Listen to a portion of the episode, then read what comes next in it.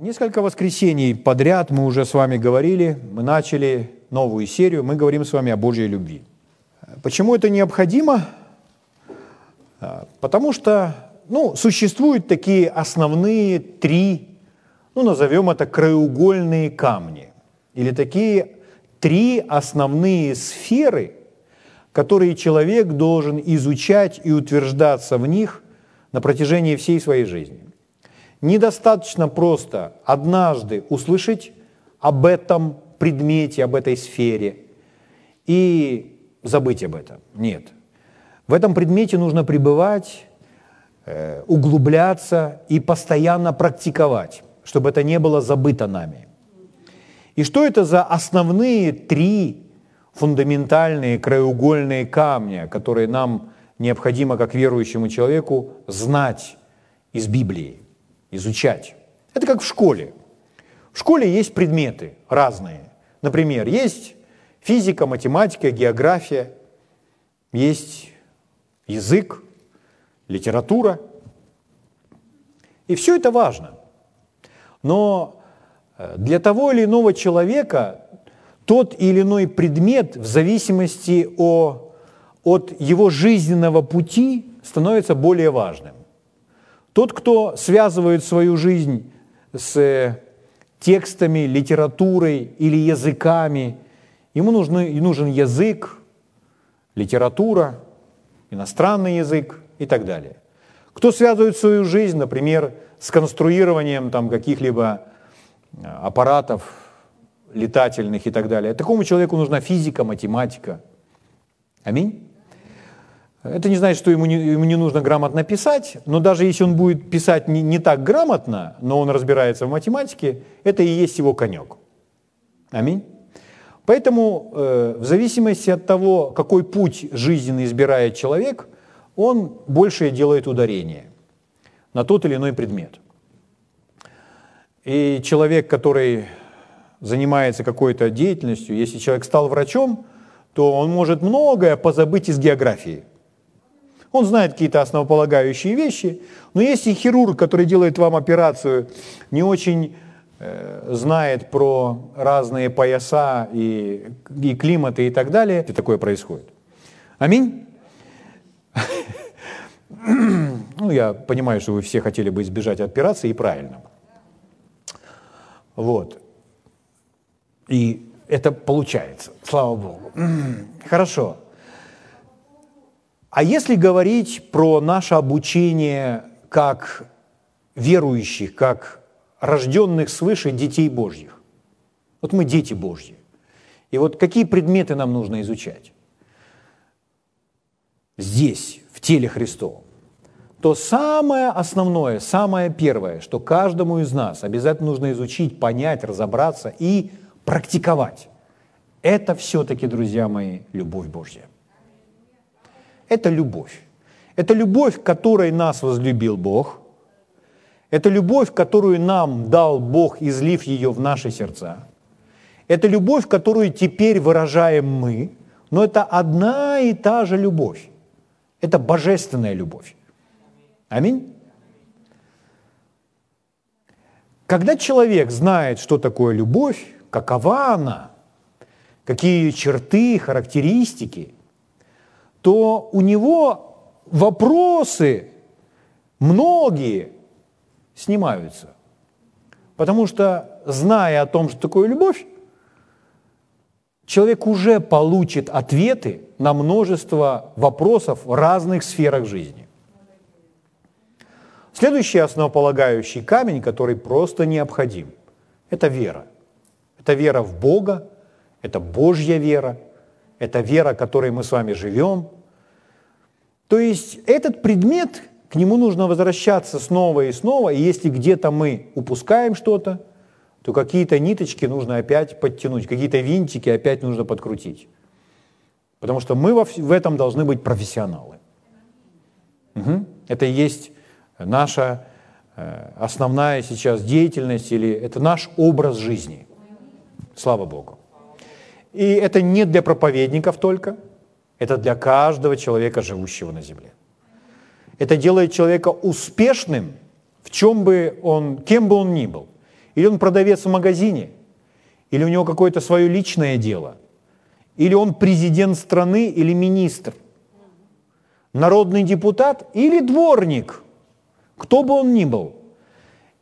Если он знает, что такое любовь, какова она, и он ее практикует, если он знает, что такое вера, и живет верой, то этот человек будет успешным.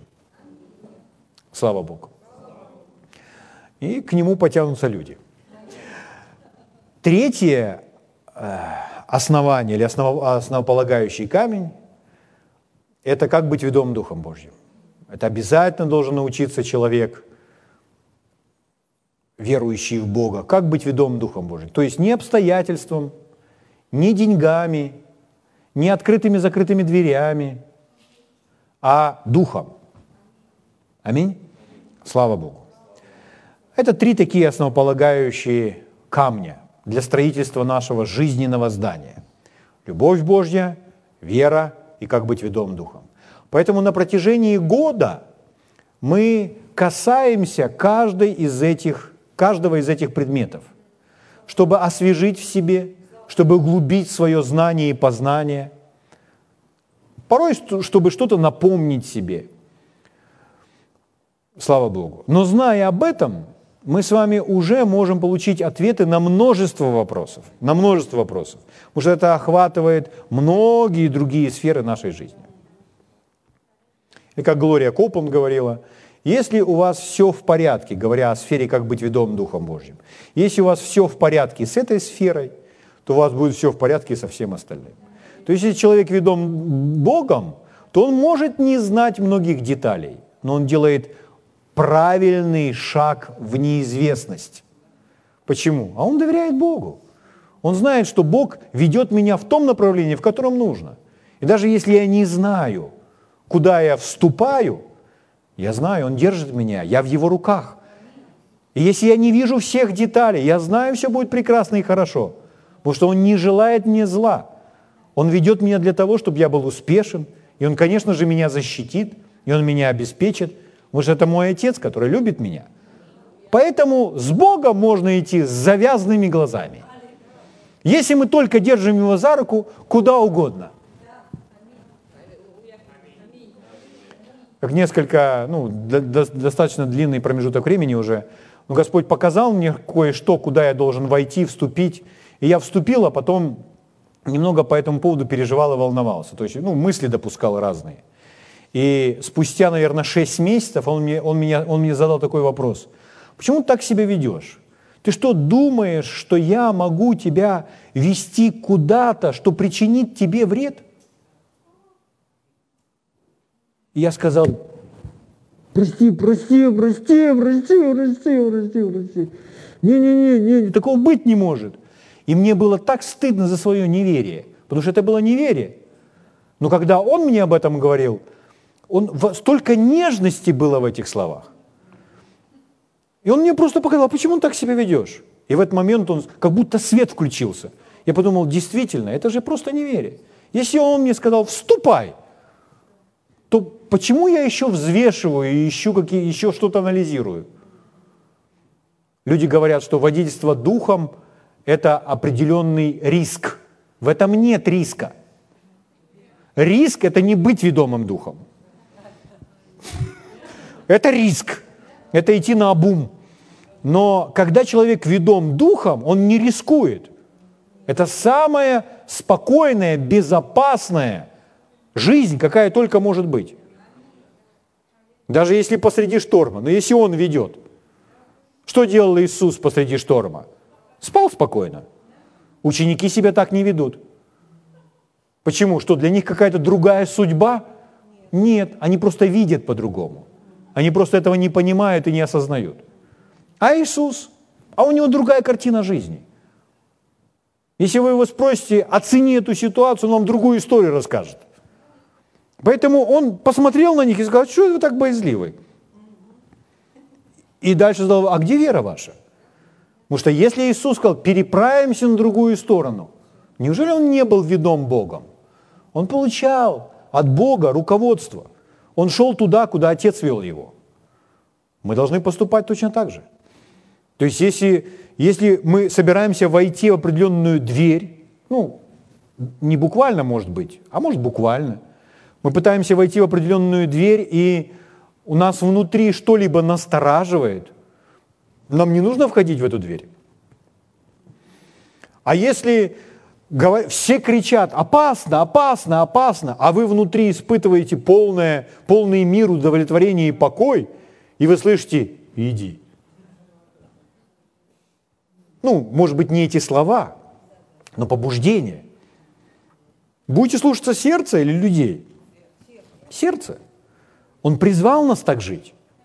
Он учит нас так жить. Аминь. Слава Богу. Поэтому мы...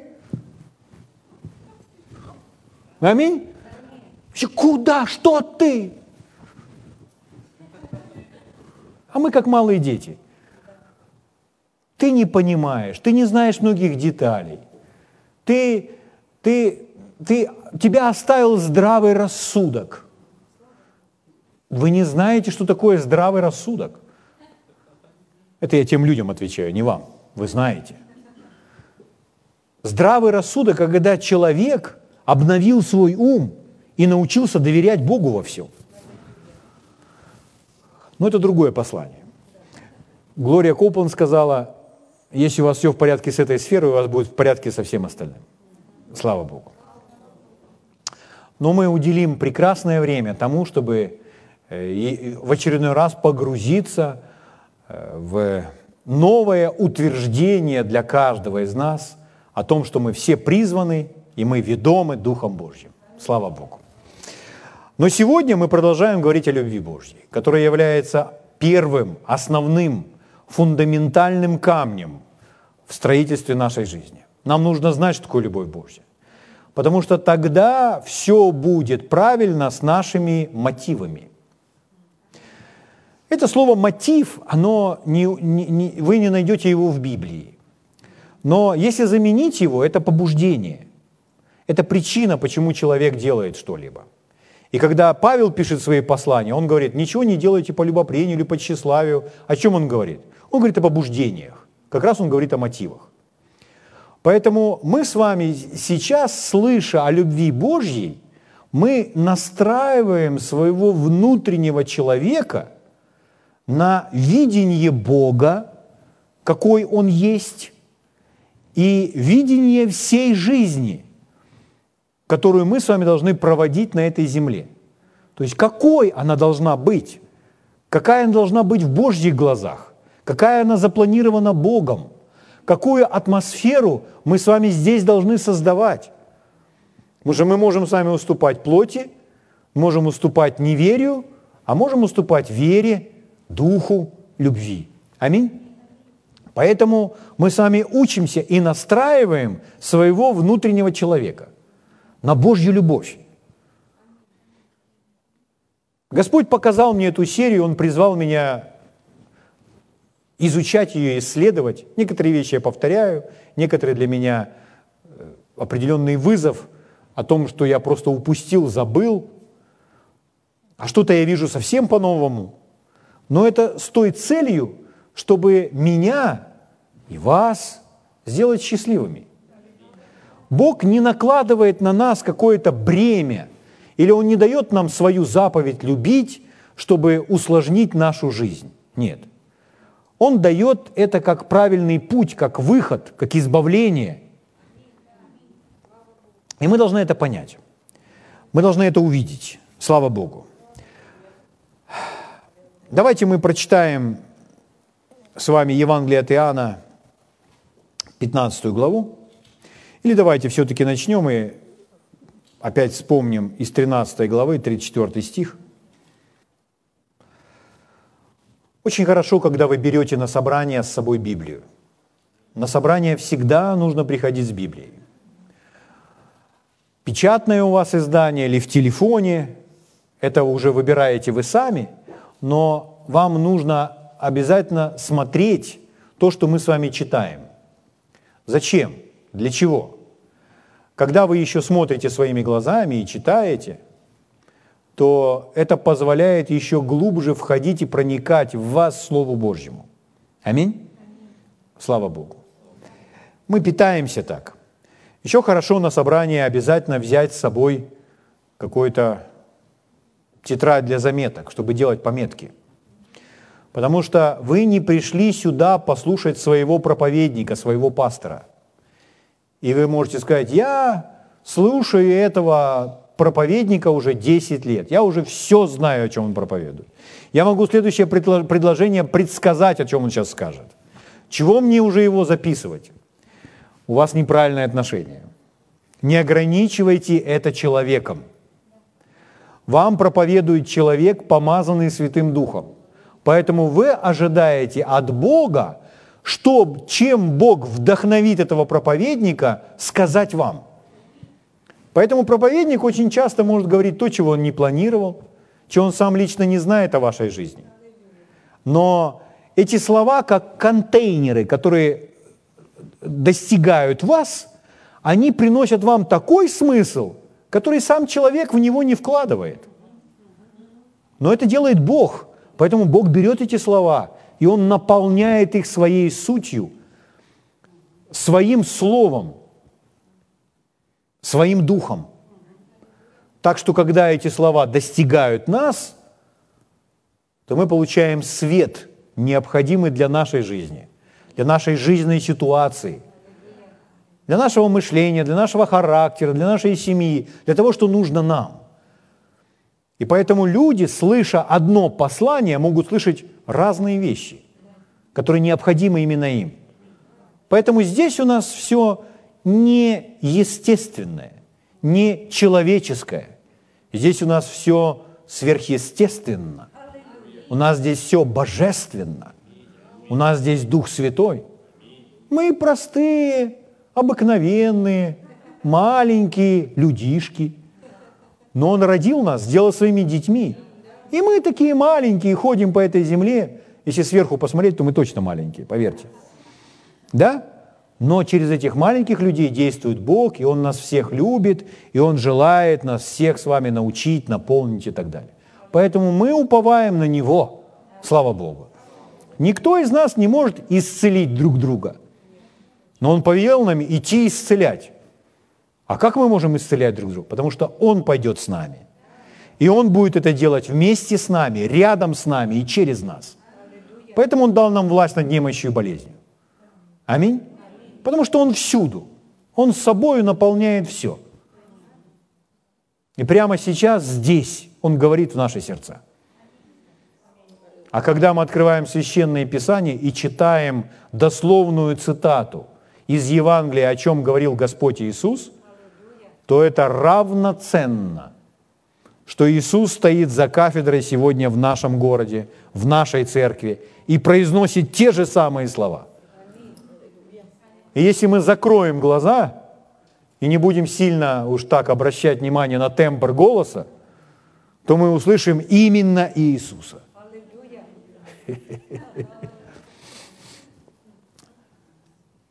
Евангелие от Иоанна, тринадцатая глава, тридцать четвёртый - тридцать пятый стих. «Заповедь новую даю вам, да любите друг друга, как я возлюбил вас, так и вы да любите друг друга. Потому, из-за этого, поэтому узнают все, что вы мои ученики, если будете иметь любовь между собой». Итак, наше главное свидетельство, которое мы носим с собою всюду, что мы Его ученики, что мы принадлежим Его семье, это любовь. Представление о любви. Они просто думают о какой-то такой нежности, само собой. Когда мы родились свыше, эта любовь была излита в наши сердца. Но если она будет в нас удерживаема, связана, она не выйдет наружу. Вере нашего не выпустит ее, потому что он думает неправильно. Познание все больше и больше Божьей природы выйдет наружу, потому что мы ей будем позволять. Поэтому нам обязательно нужно знать, какова она любовь. И нам нужны эти правильные примеры и образы из Писаний. И самый главный для этого, конечно же, Господь Иисус, чтобы увидеть эту любовь, чтобы иметь такое же отношение и действовать точно так же. Натренировать себя, позволить этой любви с нами, они будут иметь те же самые переживания, которые имели люди, встречаясь с Господом Иисусом Христом. Кто скажет, ты не преувеличиваешь, что кто-то встретится со мной и будет чувствовать себя, как будто встретился с Иисусом? Я не преувеличиваю. Писание говорит, что та же самая любовь излилась в сердца наши. И когда он сказал идти и раздавать всем мир, он не сказал раздавать какой-то мир. Он сказал, мир мой даю вам. Аминь. Поэтому мы раздаем его мир. Точно? Но мы же ветви на лозе. Лоза производит на каждой ветви плоды какие? Которые соответствуют ее природе. Поэтому ветви, они сквозь себя пропускают жизнь лозы, сок лозы и производят, производят, производят, что эти плоды висят на этих ветках. Что это такое? Это любовь, это мир, это исцеление. Аминь. Слава Богу. Евангелие от Иоанна, пятнадцатая глава. С девятого стиха начнем читать. Это основное место Писания для нашего изучения, для этой серии сейчас о любви Божьей.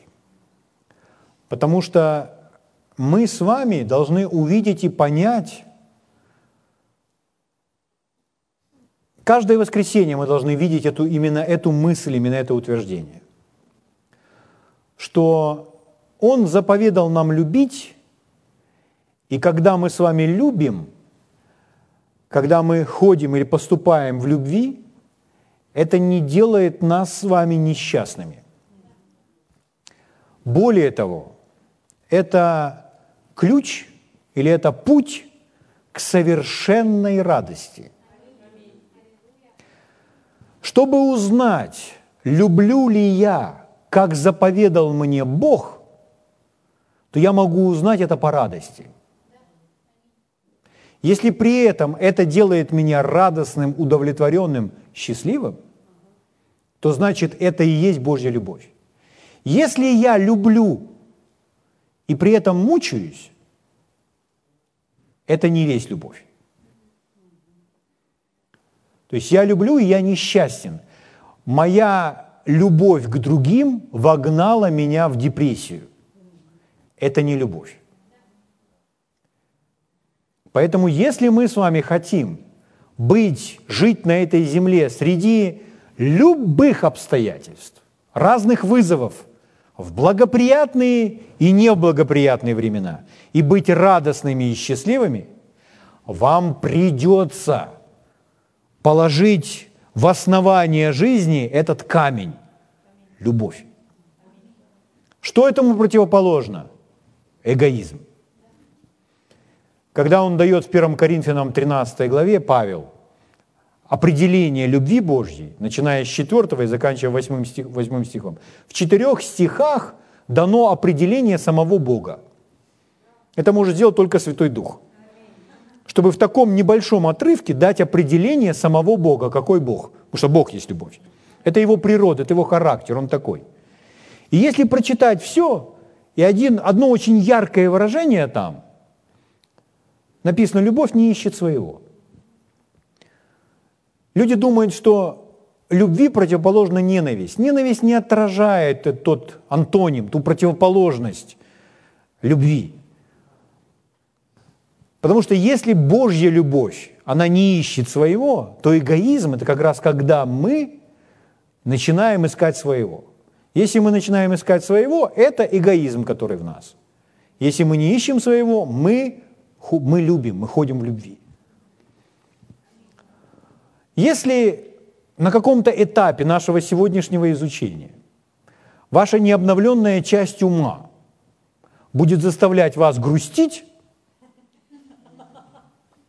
то я хочу вам, чтобы вы всегда помнили, что по-настоящему, если человек любит, то это приносит радость. Поэтому, если вы слышите об этом и думаете, это бремя, это тяжело, Это трудно. Кто так может жить? Это враг. Это враг, который хотел бы, чтобы вы все-таки оставили как есть. И не стремились ни к чему новому. И не поднялись на, новые, на новую высоту. Но Писание говорит, что мы призваны так жить. И я сегодня вам покажу целый список мест Писания из Нового Завета, из послания апостола Павла, который говорит, к чему мы призваны относительно любви. И когда вы прочитаете это, вы подумаете, не думал так, о себе больше думал. Это то, что должно измениться, то, что должно перестроиться. Но вы никогда не встретите на этой земле эгоиста, который был бы счастлив. Это то, что было извращено в результате грехопадения. Если ваш друг эгоист, это заметно. Ему нет до вас дела. И, как правило, такая дружба долго не сохраняется. Люди расстаются. Из-за эгоизма происходит очень много разводов на этой планете. Да, человек не желает, не желает вникнуть в жизнь другого человека. Но если двое, не один, нет. Если один старается служить для другому, а другой остается эгоизм, то это не будет этой полноты. Это должны делать двое. И он, и она. Если они готовы друг для друга меняться и жить друг для друга, то у них в доме будет рай. Не из-за того, что они совершенны. Нет. Люди думают, ну, это точно моя половинка. Ну, в смысле, пазлики сошлись. Я вам сейчас кое-что скажу на, про на эту тему, про половинку. Когда человек избирает другого человека, что значит, что они подходят друг к другу? Поймите, что если это два, два бунтаря, то они не, ну, никак не подойдут друг к другу. Потому что они будут друг с другом постоянно перечить друг другу и не делать друг друга счастливым. Поэтому иногда люди думают о дарах, о талантах, что вот у него те дары, там, а у меня эти дары, у него те дары, а у меня эти дары, поэтому мы подходим друг к другу. Комбинации с этими дарами могут быть совершенно разные. Вы оба можете быть два электрика. Или два переводчика, или два политика. Или вы можете быть, она политик, а он инженер. Все может быть совсем по-разному. Он умеет распоряжаться деньгами, а я как раз нет. Вы что, хотите сказать, что в семье, где оба умеют распоряжаться деньгами, они не подходят друг к другу? Или если они оба не умеют распоряжаться деньгами, им так и не нужно этому научиться? Понимаете? То есть комбинации относительно даров, и какие мы, могут быть совершенно разные. А как же определить, что мы подходим друг к другу? Как же разобраться, если двое людей готовы строить? Если двое людей готовы строить и переступать через себя ради тебя, они подходят друг к другу. Это главное условие. Любой брак можно исправить, если эти двое людей принимают такое решение. Любой брак. Если двое людей не хотят, забывая о себе, жить для кого-то другого, то снова и снова будут разные трения, конфликты и так далее. Они у нас есть. У меня в семье это есть. Мы в процессе работы. Я услышал Тим Осборн, как однажды сказал, что когда они поженились со своей супругой, они оба уже на небесах, и Тим Осборн, и его супруга, она раньше ушла, и он сказал, мы как вместе познакомились, а им было там по шестнадцать-семнадцать лет, и они поженились очень рано, и они вместе были проповедниками, и он говорит, мы никогда, ни одного дня своей жизни не ссорились. Я услышала об этом.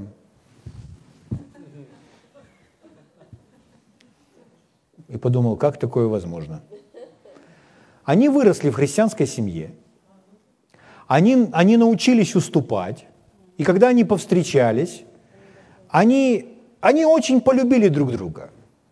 Они держали друг друга за руки, они наслаждались друг другом.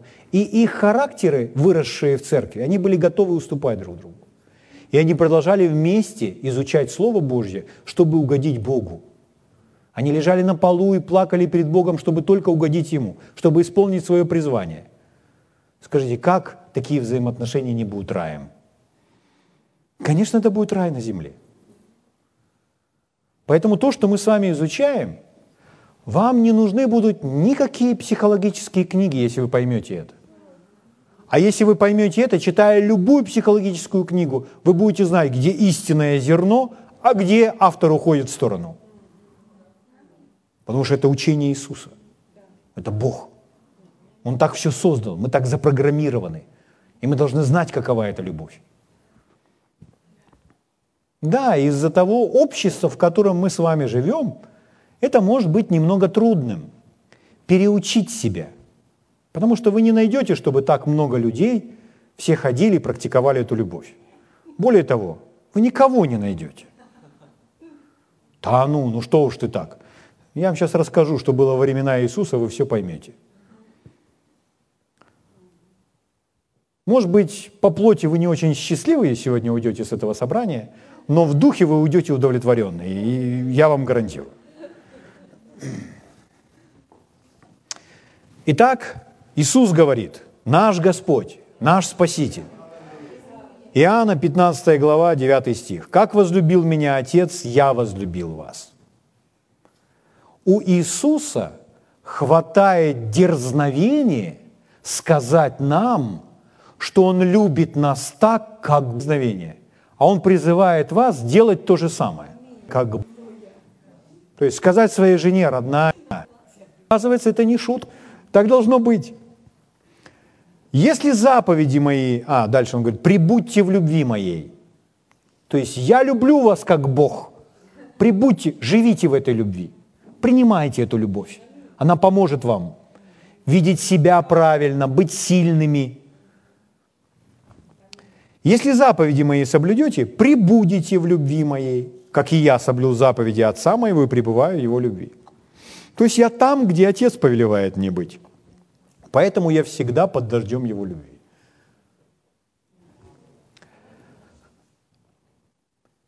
И дальше одиннадцатый стих. «Сие сказал я вам, да радость моя в вас пребудет, и радость ваша будет совершенна». Вот он ключ к совершенной радости. Вот ключ к радости Господа Иисуса. Хотите переживать радость, которую переживал Иисус, прибудьте в Его любви. Будьте в Его любви. Слава Богу! Мне реально это нужно. Знать, что значит пребывать в Его любви. Слава Богу.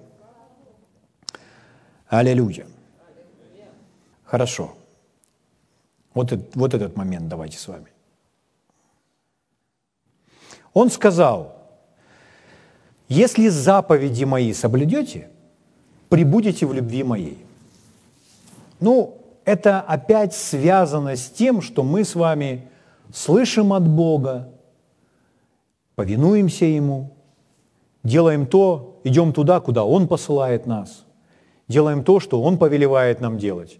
Это связано с повиновением Его Слову. Замените слово «заповедь» слово в Новом Завете. Это правильно. И это также повиновение Его Духу, потому что Он водит нас Своим Духом.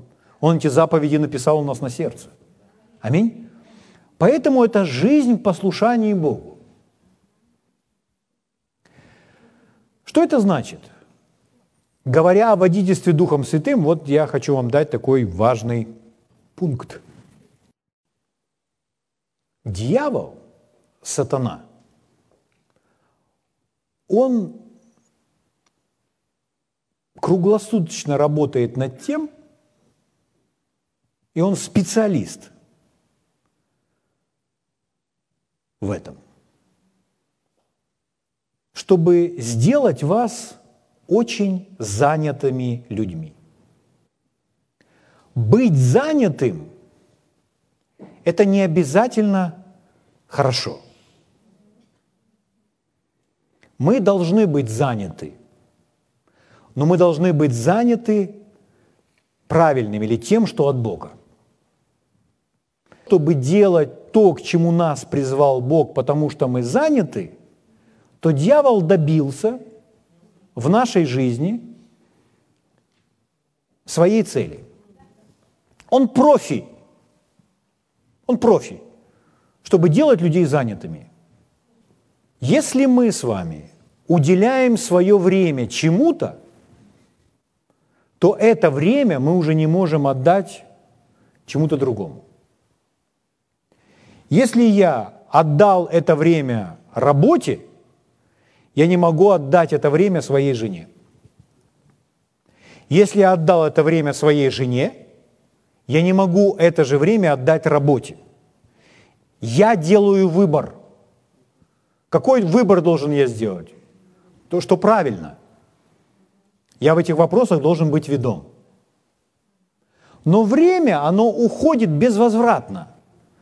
Если мы отдали пять часов чему-то, а потом еще пять часов чему-то, а потом еще пять часов чему-то, и когда прошло шестьдесят или семьдесят лет, и мы пришли к своей старости, то мы увидим свою жатву. Все, во что мы вкладывали всю свою жизнь. И это не обязательно какие-то плохие, неправильные вещи. Но мы осознаем, что мы растратили свою жизнь на то, что не принесло мне должного урожая, который я бы хотел. Поэтому как быть в этой ситуации? Иисус говорит, если соблюдете заповеди Отца Моего, пребудете в любви Его. Иными словами, если будете исполнять Его Слово, будете ведомы Духом, будете послушны Богу. Потому что разобраться, как принять решение, у нас была прекрасная серия, которая называется «Как принимать решение». Вам нужно иметь эту серию и не забывать ее, она доступна аудио.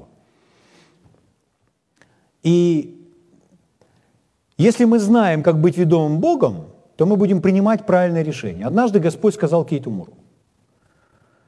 Он ему сказал следующее. Я вам даже дословно прочитаю.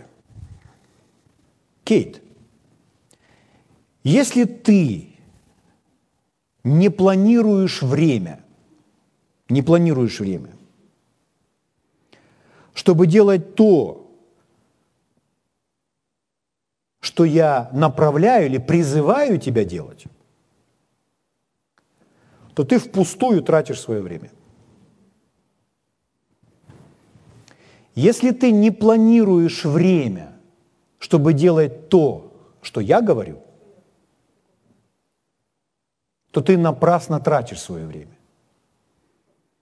Человек просто принимает решение. Я буду делать это, я буду делать это, я, я, там, я пойду буду делать сейчас это. И мы так привыкли жить. Человек утром проснулся, мне надо туда сходить, мне надо туда сходить.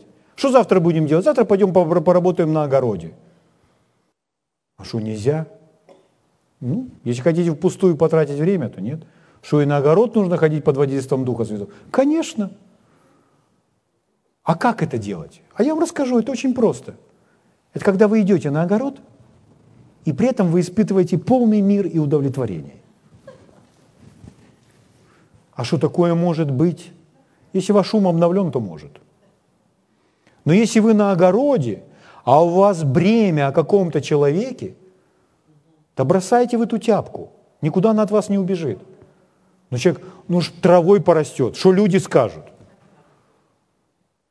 Это что, водительство духом? Так все живут. Так все живут. А мы должны руководствоваться всегда своим сердцем. Всегда своей совестью, постоянно. Поэтому у вас даже может не быть мира, просто в кафе пойти с кем-то чаю попить или, или кофе попить. Ну что уже, отдохнуть, отдохнуть нельзя. Можно, только в правильное и в свое время. Но если в этот момент вам беспокойно, и вас, вас влечет нечто другое, а у вас у каждого были такие моменты, вы занимались одним и тем же делом с удовольствием, с удовлетворением, и тем же самым делом с беспокойством. Почему?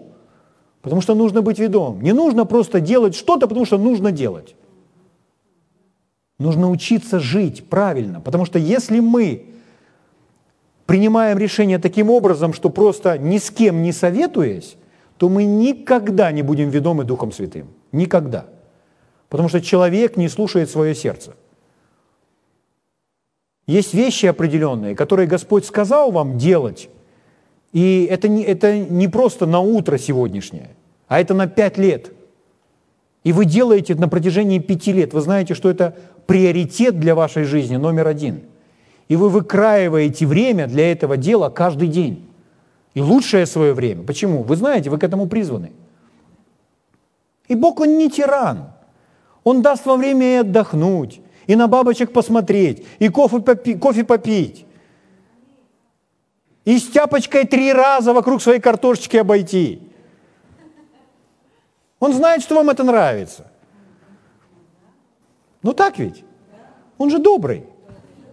Но если, если вы не планируете, не планируете делать то, что Он призвал делать, что Он говорит делать, то вы впустую тратите время. Временем никто не управляет. Пришел день, едем по обычной заезженной колее. Нет, нужно быть ведомым. Почему это важно? Потому что хождение в любви потребует от вас, потребует от вас отказаться от своих планов, собственных планов. Отказаться от своего. Слава Богу. Что мы можем делать по этому поводу? Мы можем просто Бога просить каждое утро или вечер. Господь, покажи мне, что является Твоими делами для меня, а что просто является делами плоти и просто отнимает мое драгоценное время. Господь обязательно поведет вам и поделится своей мудростью в этих вопросах. Слава Богу. Но это очень важно понимать. Да? Итак, еще раз. Это все для того, чтобы радость наша была совершенна. Потому что человек думает, м, а почему я сегодня вот сижу в кафе со своими друзьями, но я несчастен. Или вот я принял решение там вот чем-то заняться, ну, пускай это будет кафе с друзьями, и вот я несчастен. Так, может быть, в этот момент вы не здесь должны быть? А почему так? А потому что человек не послушен Богу. Он даже не спрашивает Бога об этом. Мы каждый день, мы каждый день живем на этой земле, чтобы помочь кому-то. Пойти попить кофе – это для себя. Пойти грядки посыпать – это тоже для себя. Порой люди на собрание приходят тоже для себя. Но если для себя, то это эгоизм. А любовь – это совсем другой настрой. Это другая программа вашего мышления. Жить для другого. Что я делаю для своей жены? Что я делаю для своего ребенка? Что я делаю для своего коллеги по работе, для своего, для кого-то, для своей церкви? Но человек сводит свой взгляд с себя на кого-то другого. Слава Богу! Мы говорили, что любовь, она не делает ближнему зла. То есть, если человек делает своему ближнему или ну, любого вида зло, он уступает духу врага, духу дьявола. Это другой дух. В Боге этого нет. Бог никогда не делает вам зла. Никогда. Потому что Он есть любовь. Бог не заламывает вам руки. Люди взяли, приплели все эти болезни, немощи, все это, все, что мы видим в Писании, и они все приплели это к Богу. Что Бог все время по рукам, по пальцам так и бьет. Что человек делает неправильно. Но Он не делает этого, Он не делает никакого зла. Нет никакой тьмы, никакого зла в нем. Он всячески этого человека останавливает. Говорит, не ходи туда, не делай это. Но человек в непослушании идет и делает что-то. И он поражаем врагом, поражаем дьяволом. Мы публикуем, наши ребята переводят и публикуют ежедневный календарь для питания своего внутреннего человека, своей веры. «Пища для веры», так называется эта книжка, ежедневник брата Хейгена. То есть это коротенькие, очень коротенькие цитаты, взятые из разных его посланий. Они так подобраны, что там есть и исцеление, и вера, любовь, и молитва на протяжении года, и власть верующего, все. На протяжении года вы увидите очень много. Такое будет впечатление, что много книг прочитал. Но они коротенькие, то есть не уходит много времени на их прочтение. Но э, можно прочитать одну, допустим, там, о жалоб о плоти Павла там, или еще о чем-то, и подумать, или вначале читать, там, Бог не наказывает болезнями.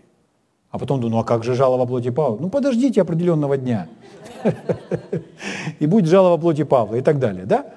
То есть э, все эти маленькие уроки, учения, они направлены на то, чтобы обновить ум человека, чтобы не приписывать Богу то, чего Он не делает. И в Библии есть ответы. Аминь.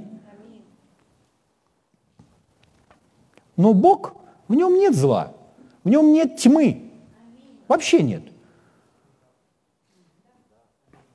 Он не подойдет так и не, не будет делать больно. Зачем? А чтобы тут помучился. Бог не такой, это дьявол такой. Почему это приписывают Богу? Потому что люди имеют неверное представление о Боге. Что Бог меня не накажет? Но Он накажет. Но только не в том смысле, как вы думаете. Бум! Есть люди, которые публикуют там разные статьи в, ну, там, в Facebook, ну, в соцсетях в данном случае. И почитаешь их, вот все Бог такой грозный, вот Он все придет и всех перережет, все, вот Он вам всем даст. И каждый пост такой, каждый пост такой, каждый пост такой. Я говорю, человек хоть какие-то другие грани у Бога существуют, кроме того, что Он злой.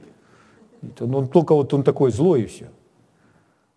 Люди так видят Бога. Почему? Им нужно обновление ума. Им нужно увидеть, какой Он. А для этого нужно узнать. Если мы узнаем, какая любовь, мы узнаем, какой Бог. Поэтому нам нужно посмотреть на Иисуса. Хорошо, давайте откроем с вами. Я прочитаю сейчас группу мест Писания, которые являются для нас повелением, требованием для каждого из нас, чтобы мы поступали так же, как и Иисус. Это, это значит, что Иисус такой же, и это значит, что Бог такой же. Послание к Галатам, пятая глава, тринадцатый и четырнадцатый стих. пять, тринадцать, четырнадцать. «К свободе призваны вы, братья, только бы свобода ваша не была поводом к угождению плоти, но любовью служите друг другу». Аминь? Аминь. Служите друг другу любовью. Что это значит? «Ибо весь закон в одном слове заключается – люби ближнего твоего, как самого себя». Люби. Люби ближнего своего, как самого себя – это не одно слово. А какое одно слово? Люби. Любовь. Аминь. Римлянам пятнадцатая глава, первый стих. Написано: «Мы сильные должны сносить немощи бессильных И вторая часть. И не себе угождать. Бог, подаривший вам жизнь, Он призывает вас угождать не себе. А кому угождать? Другому. Ну, вы же понимаете в правильном смысле. То есть, думая о другом человеке, заботьтесь о другом человеке. Угождать, не себе угождать. Слава Богу. Мы угождаем Богу, когда мы любим других людей. Римлянам двенадцатая глава, десятый стих. «Будьте братолюбивы друг к другу с нежностью». «Будьте братолюбивы друг другу с нежностью, в почтительности друг друга предупреждайте, опережайте». Угу. Можно сказать так, в уважении опережайте друг друга. Уважая друг друга, опережайте друг друга. первое Коринфянам девятая глава, девятнадцатый стих. «Будучи свободен от всех, я всем поработил себя, дабы больше приобрести». Это Павел говорит о себе. Где он взял такой образ жизни, образ поведения? Он говорит, я вообще свободный человек, я свободен, я полностью свободен в Боге. Но я сам себя в чем-то ограничиваю. Зачем? Я это ограничиваю, чтобы делать не для себя, а для кого-то. Потому что если я делаю для себя, я в этот момент не смогу это сделать для кого-то. Если я думаю о себе, я не думаю о нем. А если я думаю о нем, я не думаю о себе. Аминь? первое Коринфянам десятая глава, двадцать четвёртый стих. «Никто не ищи своего, но каждый пользы другого». Когда мы читаем Библию для своего утреннего освежения, замечаем ли мы эти стихи? Написано «Никто не ищи своего, но пользы другого». тридцать третий стих. «Так, как и я угождаю всем во всем, ища не своей пользы, но пользы многих, чтобы они спаслись». Друзья мои, это очень радикальный образ жизни, образ действия. Для этого мира это совсем другой, это иной образ жизни. Еще раз. «Я ищу не своей пользы, но пользы многих, чтобы они спаслись». Второе послание Коринфянам, пятая глава, пятнадцатый стих. «Христос за всех умер, чтобы живущие уже не для себя жили, но для умершего за них и воскресшего». Что сделал Христос? За всех умер. Филиппийцам вторая глава, третий и четвёртый стих. «Ничего не делайте по любопрению или по тщеславию, но по смиренномудрию почитайте один другого высшим себя, не о себе, только каждый заботься, но и о других». Аминь? Аминь. Вот эти места Писания. Я прочитал места Писания, вы думаете, ну, звучит так хорошо, наглядно. Но нам нужна более подробная картина, нам нужен ясный образ. Хорошо, давайте возьмем очень ясный образ. Это наш Господь Иисус. Я думаю, что для вас ни для кого не составит труда прямо сейчас представить Иисуса на кресте. Вы, по крайней мере, в кино это видели. Иисус висит на кресте. Ради кого? Ради себя? Ему это совсем не было нужно. Если бы не любовь, он этого бы никогда не сделал. Он висит на кресте, и он на свой подвиг смотрит с довольством. Он удовлетворен. Он это делает с верой. И он взирает на ту радость, которая ожидает его впереди. И он пренебрегает срамом, посрамлением, болью, всем пренебрегает, не обращает на это никакого внимания. Почему? Потому что он любит, и он доверяет своему Отцу. Аминь? Это образ для каждого из нас. А теперь подумайте, глядя на эту любовь. Давайте я открою это место Писания. Мы с вами будем читать из Евангелие от Марка, пятнадцатой главы. Марк, пятнадцатая глава, с двадцать седьмого стиха. Марк пятнадцатая глава с двадцать седьмого стиха, то есть крест. «Следите за мной очень внимательно, слушайте каждое слово. С ним распяли двух разбойников, одного по правую, другого по левую сторону. И сбылось слово Писания к злодеям причтен». То есть его со злодеями, то есть как злодея. Скажите, он злодей? Он, он воплощение праведности. Но он причтен к злодеям. Но это делает все Бог, потому что он в Иисусе наказывает грех всего мира. Аминь. двадцать девятый стих. «Проходящие злословили его, кивая головами своими и говоря: „Эй, разрушающий храм и в три дня созидающий, спаси себя самого и сойди с креста“». Люди проходят рядом, мимо, которые смотрят, и говорят: «Эй, тот, который говорил, что храм разрушит и построит в три дня, а ну-ка теперь сам себя спаси». Понимаете ли вы, что все, что здесь говорят люди, это говорит дьявол? Дьявол – это другой дух совсем. Смотрите, как это звучит. «А ты себя спаси». Но это значит не, не любить. Думать о себе, искать пользы для себя, спасать себя, он не может этого сделать. Он реально не может себя спасти. Почему? Потому что он любит. И если он спасет себя, он не спасет нас. Если он спасет себя, он не будет любить нас. Одно другое невозможно. Если я это делаю для себя, я не могу это сделать для вас. Смотрите, что дальше. «Подобно и первосвященники с книжниками, насмехаясь, говорили друг другу: „Человек висит распятый, весь израненный, весь окровавленный“». А они еще здесь смеются и насмехаются. Вы понимаете, какой этот дух вдохновляет? Здесь нет никакой нежности. Это враг, это дьявол. «Насмехаясь, говорили друг другу: „Других спасал, а себя не может спасти“». Аминь. Аминь. Других спасал, себя не может. Не может себя спасти. Не может. Потому что он истратил, отдал себя для других. Знаете, дьявол многим проповедникам говорит. Каждый проповедник это слышал. Каждый пастырь это слышал. Порой даже от своих овец. Так вот, порой каждый проповедник слышит нечто. А может быть, это и вы слышали.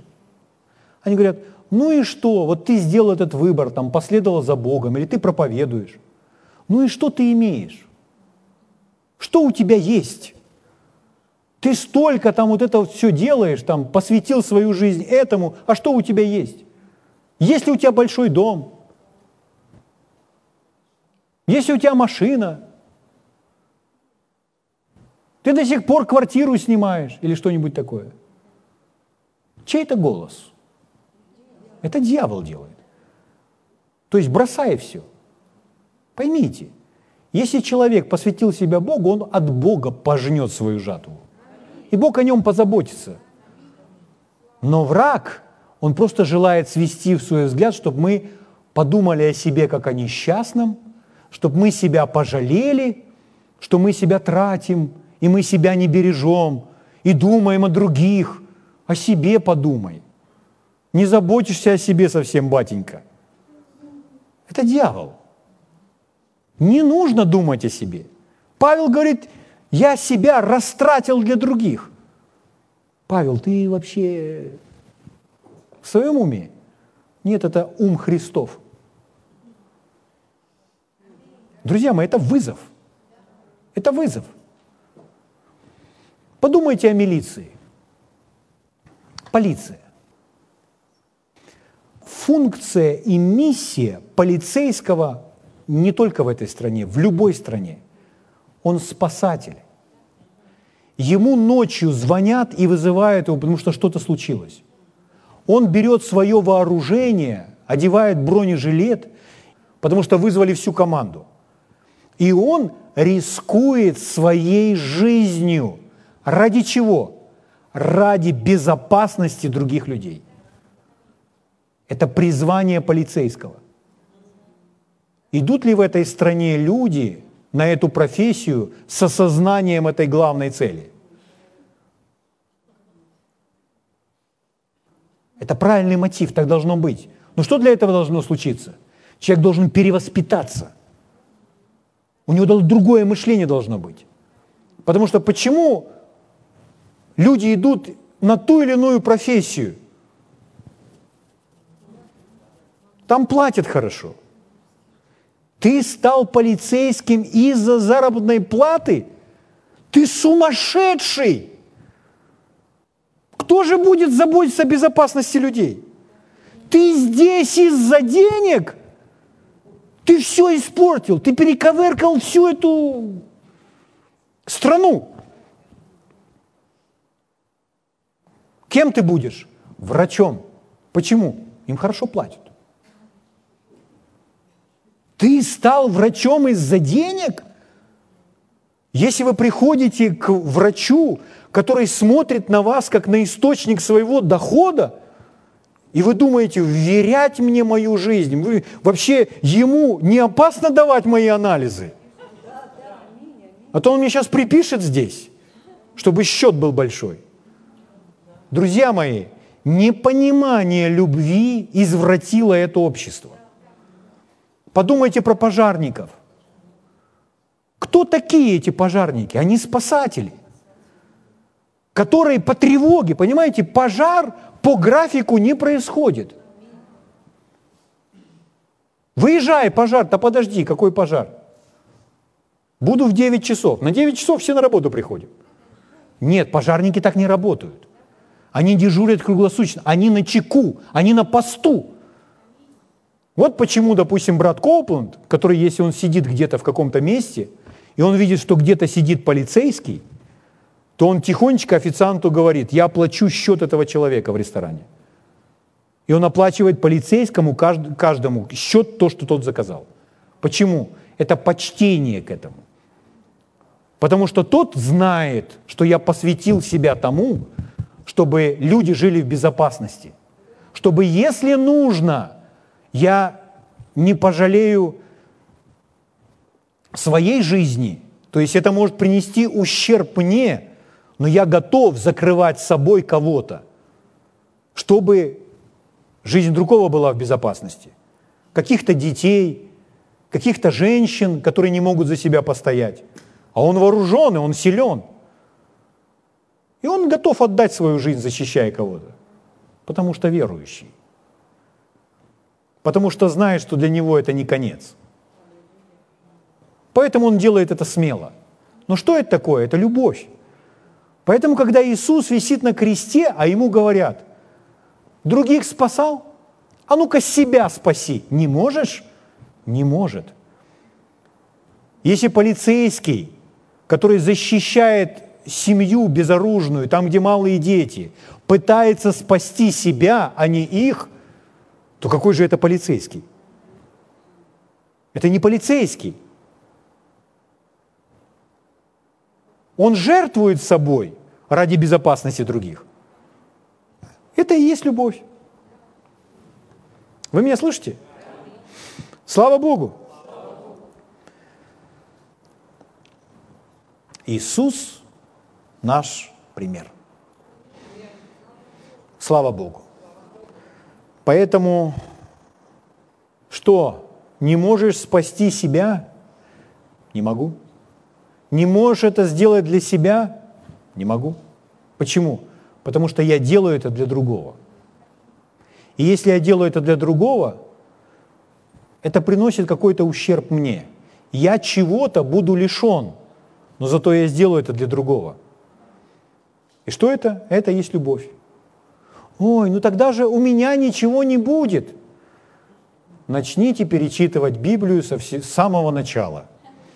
Вы обнаружите, что у вас будет все. Потому что Писание говорит, кто пытается сберечь душу свою, тот ее, наоборот, потеряет. И вот человек все, я мне мое, я мне мое, я мне мое, я мне мое, все строил, все это копошился вокруг своего, все мое, вот это мое, и стал старым. И когда стал старым, уже не может так копошиться. И сидит и оглядывается на прожитую жизнь. И говорит, я все растратил. А жатва, она все равно приходит. И он пожинает то, что он совсем не хочет пожинать. Говорит, если бы я еще раз прожил свою жизнь, я прожил бы ее иначе. Но только чтобы дошло, должно пройти было шестьдесят лет. Люди хотят порой очень быстрой жатвы. Ну, друзья мои, порой, чтобы дошло до кого-то, нужно шестьдесят лет. Но через шестьдесят лет будет совсем не то, что мы хотим. А как же быть? Как же узнать так, чтобы у меня все было хорошо? Будьте ведомы. Будьте ведомы. Живите, будучи послушны Богу. Если Бог говорит, да не думай ты о себе, да позаботься о другом. Вы скажете, Господь, хорошо, веди меня, учи меня в этих вопросах. И вдруг вы будете вспоминать о том человеке, о другом человеке. Через день будете вспоминать о своем пастыре.